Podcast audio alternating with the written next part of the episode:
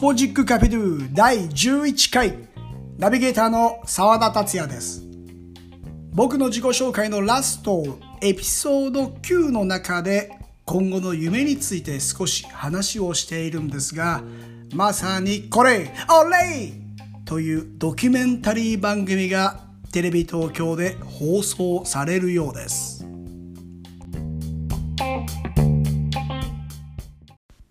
舞台はインド。かつてはカルカッタと呼ばれていた町、コルカタ。3年前、ここに一人の日本人スターがいました。当時29歳、ユサ・カツミ。ユサはサッカー選手としての確かな地位をインドで築き、密着取材は始まりました。この時、インドリーグは開幕直前。スター選手の動向を逃すまいと、インドメディアも必死でした。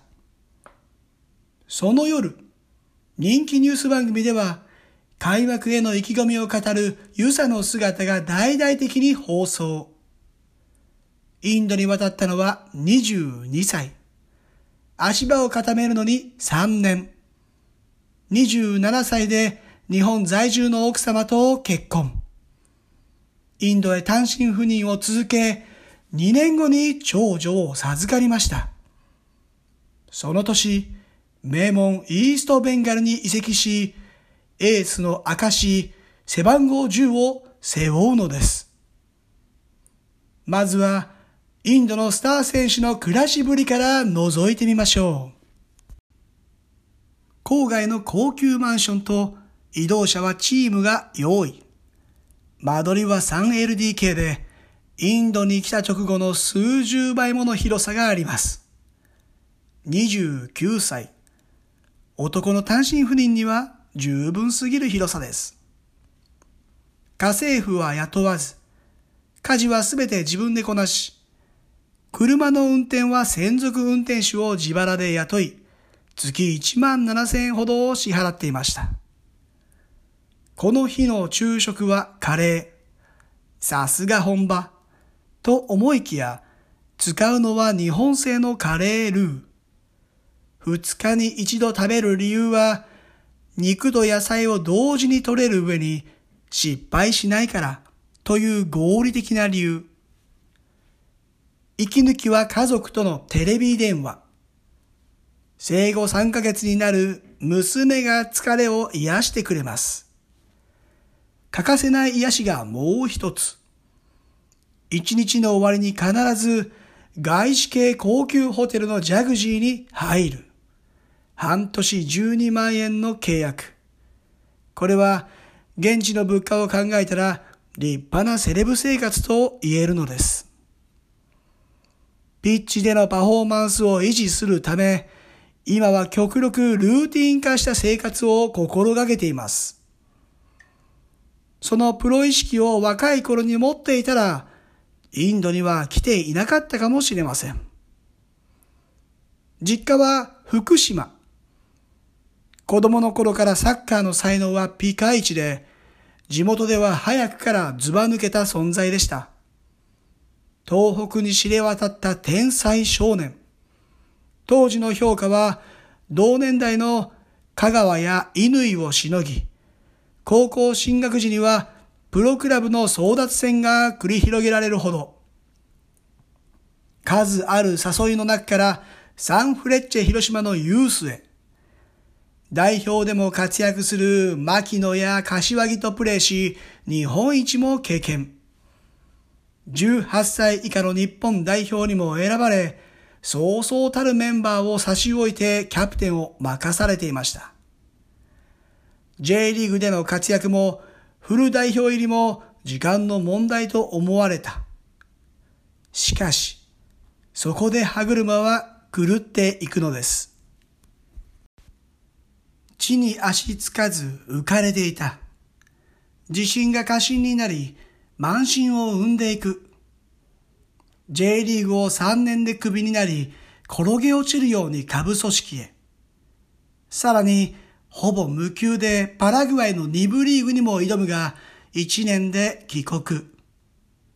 どん底の状態から、ウサはインドからの誘いを受け、単身渡ります。しかし、そこで待っていたのは、逃げ出したくなるほどの厳しい生活環境でした。コールタカの安宿町。エアコンも洗濯機もない一室で、チームメイトと相部屋。雨季になるとベッドはベタベタになり、朝食は毎日50円のパン。少ない年俸の穴埋めに、オフは福島に戻り、結婚式場で働いていました。インドを見下し、他人を見下し、だから信頼せず、求められても活躍できなかった日々。しかし、天気は訪れる。現実を受け入れ、インドを見下す気持ちを捨てた当時24歳。仲間との信頼が生まれ、プレーは輝き始める。その後、インド有数のビッグクラブに移籍。結婚し、娘を授かると、さらにウサのやる気は増していった。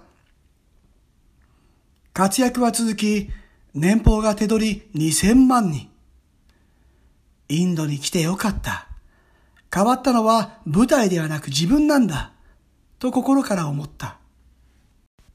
今年6月、宇佐の近況を追うと、福島県の高校サッカー部にたどり着いた。中学時代の知り合いが監督を務める名門少子高校。金髪だった髪の毛も黒に染まり、事情を聞くと今年の3月22日に帰国したという。帰国した理由は、インドで感染が拡大していった新型コロナウイルスが原因だった。試合も練習もできなくなり、チームは解散。給料まで払われなくなり、やむなくインドを離れたという。自立上の契約破談だ。生活の糧を失い、この高校で練習しながら次なる所属先を探しているという。心の支えは家に待つ家族。インド時代、寂しい思いを救ってくれていたマナ娘ももうすぐ3歳。5月には次女も授かり、弱っていたあの頃とは違う。サッカー選手という仕事の難しさは身をもって味わってきた。もう31歳。残された時間が多くないことは分かっている。それでも家族のためにもうしばらくの間、サッカー選手でいたい。男は弱いが父は強い。苦しみを知る父はもっと強い。インドで最も有名な日本人サッカー選手、ユサ辰巳